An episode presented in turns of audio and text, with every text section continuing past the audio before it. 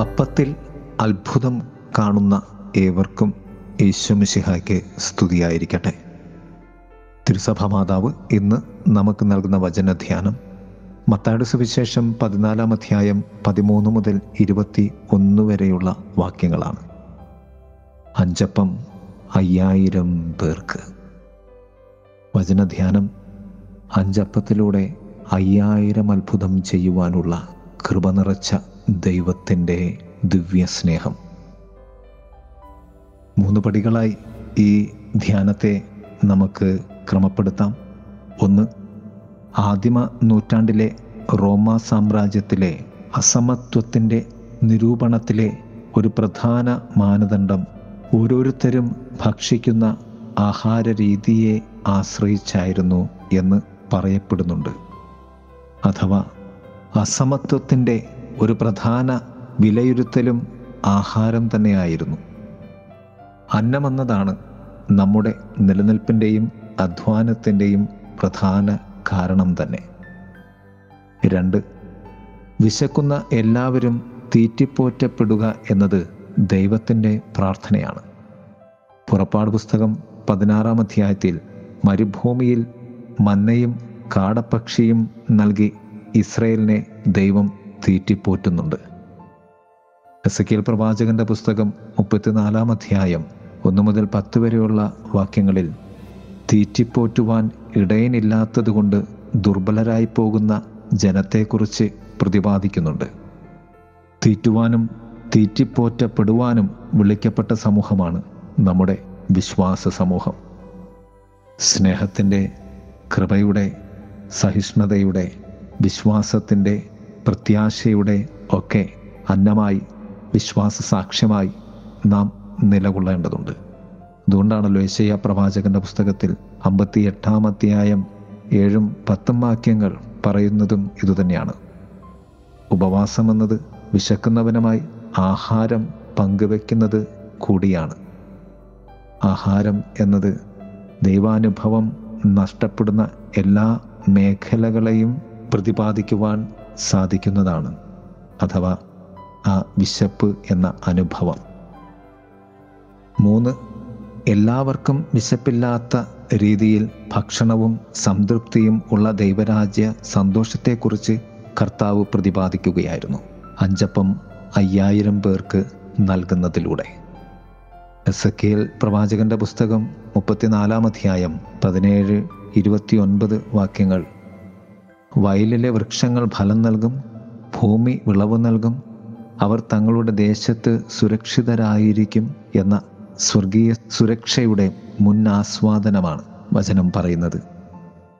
അതുപോലെ തന്നെ ഈ അഞ്ചപ്പ അത്ഭുതം അയ്യായിരം കൃപാനുഭവമായി ക്രിസ്തുവിന്റെ അരികെ നാം ഇരുന്ന് ഉണ്ണേണ്ടത് അനുപേക്ഷണീയമായ ആത്മീയ സത്യമാണ് എന്ന് വചനം നമ്മോട് പറഞ്ഞു തരികയാണ്. നാലു ചിന്തകൾ ഈ അപ്പത്തിന്റെ നിറവിന് ചിന്തിക്കുകയാണെങ്കിൽ ഒന്ന് മനുഷ്യന്റെ അനീതിയെ സമത്വത്തിന്റെ അപ്പം നൽകി പരിഹരിക്കുന്ന കർത്താവിനെ നാം കാണുന്നു. രണ്ട് മനുഷ്യന്റെ മരുഭൂമി അനുഭവം അവസാനിക്കാത്തതാണ്.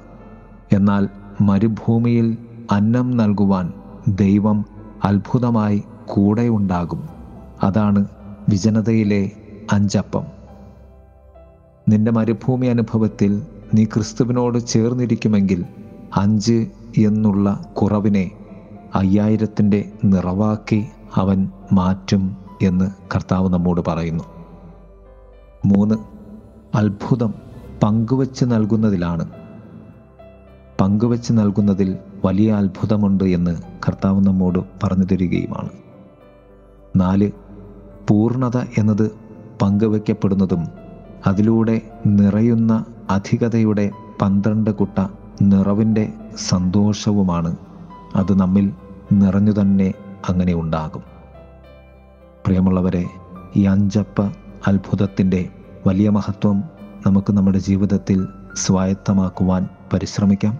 ഇവർക്ക് നല്ലൊരു ദിവസം ആശംസിക്കുന്നു. ആമേൻ. അഞ്ചപ്പമാലേ അയ്യായിരം പേരെ ഊട്ടിയ കാരുണ്യമേ. ഈ ദിവ്യമാമ്പലി ഞാൻ നൽകും കാഴ്ച നീ സ്വീകരിച്ചിടേണമേ. അൾത്താര തന്നിൽ വന്നു നിറയണേ. തിരുഹൃദയം എന്നിൽ അലിയേണമേ തിരുമനസിന്നാർദ്രമാകേണമേ. അഞ്ചപ്പമാലേ അയ്യായിരം പേരെ ഊട്ടിയ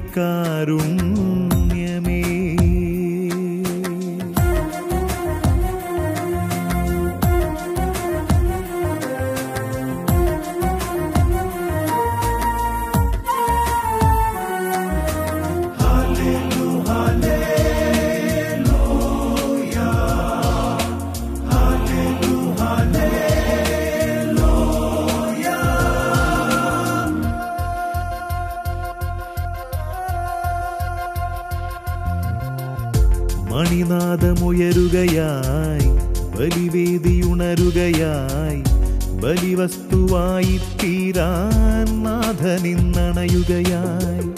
തിരുമുൻപിലർപ്പിക്കാൻ ഒന്നുമില്ലെൻ കയ്യിൽ നിറയുന്നൊരി കണ്ണിൽ നിന്നുതിരുന്ന കണ്ണീർ മാത്രം സ്വീകരിക്കൂ നാഥ സ്വീകരിക്കൂ നാഥ. പാപിതൻ കണ്ണീരിന്ന് കാണിക്കയായി. അഞ്ചപ്പമാലേ അയ്യായിരം പേരെ ഊട്ടിയ കാരുണ്യമേ.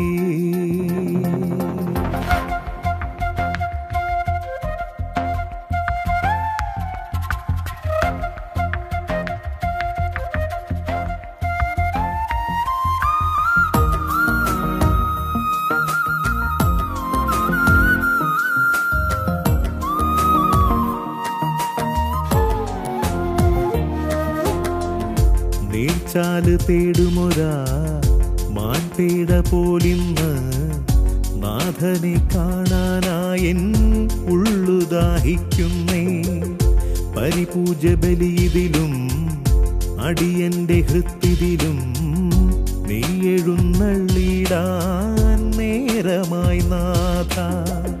പോരുകില്ലേ നാഥ പോരുകില്ലേ നാഥ. പാപിക്കു മോചനമാർഗം കാട്ടിടില്ലേ അഞ്ചപ്പമാലേ അയ്യായിരം പേരെ ഊട്ടിയ കാരുണ്യമേ.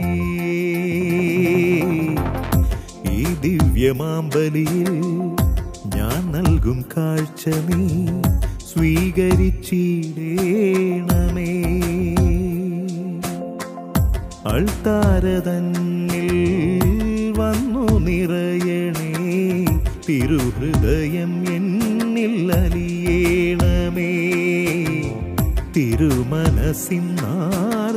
തിരുമനസിന്നാർദ്രമാകേണമേ അഞ്ചപ്പമാലേ അയ്യായിരം പേരെ ഊട്ടിയ കാരുണ്യമേ